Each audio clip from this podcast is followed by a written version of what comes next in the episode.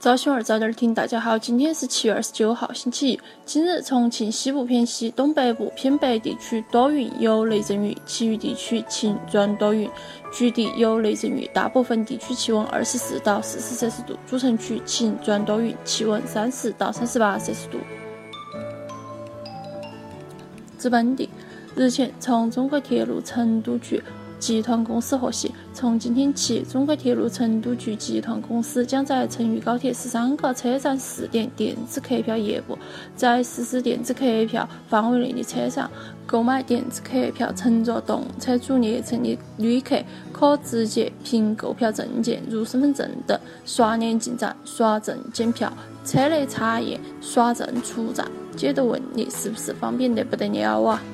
近日，在公安部统一部署下，重庆两江新区警方成功破获“二幺四”部都跨省网络制贩枪团伙案，专案组连转陕西、广西、云南等二十余省区市，抓获犯罪嫌疑人三十五名，缴获各类枪支三十九支，打掉网络贩枪源头两个。制造枪弹窝点三个，缴获子弹一千五百余发，铅弹二千三百余发，还好抓到了哟，好危险咯！近日，据渝中区城投公司称，连接花龙桥和大坪九坑子的大华步道近日完工，计划今日对外开放。大华步道不仅颜值高，而且贴心便民。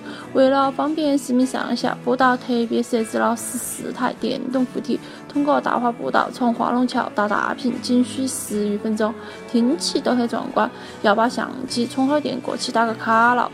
从重庆高新区获悉。本月初，由高新区企业赛迪奇智打造的一个工业领域人工智能解决方案。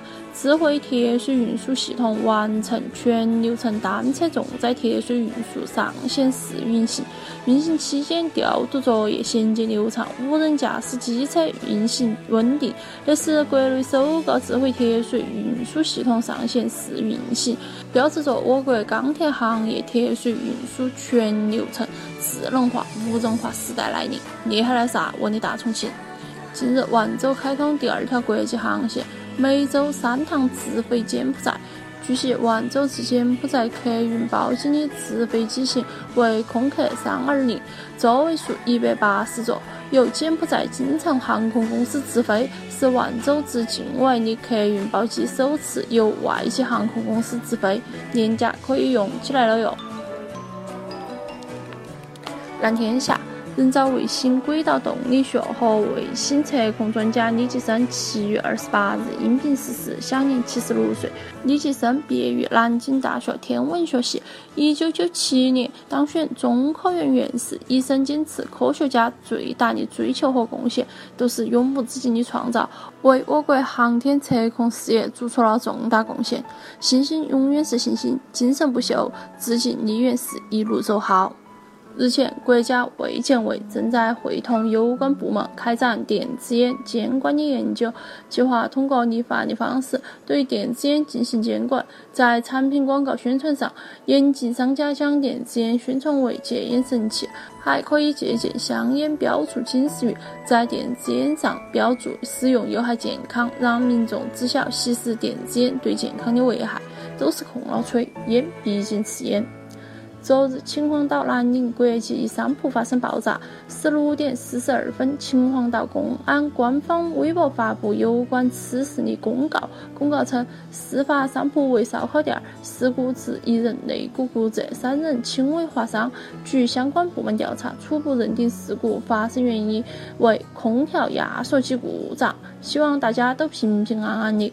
昨日。演员文章和马伊琍正式宣布离婚。马伊琍称：“你我深爱过，努力过，彼此成就过，此情有憾，然不对错，往后各生欢喜。”文章：“我爱伊琍，同行半路，一别两宽，余生漫漫，依然亲情守候，且行且珍惜，一别两宽，各生欢喜啊！”日前，哥伦比亚西蒙波利瓦尔大学一项研究显示。一天用手机超过五小时，人的肥胖风险增加约四成，而且更容易出现不爱运动、爱吃垃圾食品等不健康习惯，进而增加罹患心脏病、糖尿病等疾病的风险。那不都是在说我本人吗？更多精彩新闻，请深阅读新重庆客户端。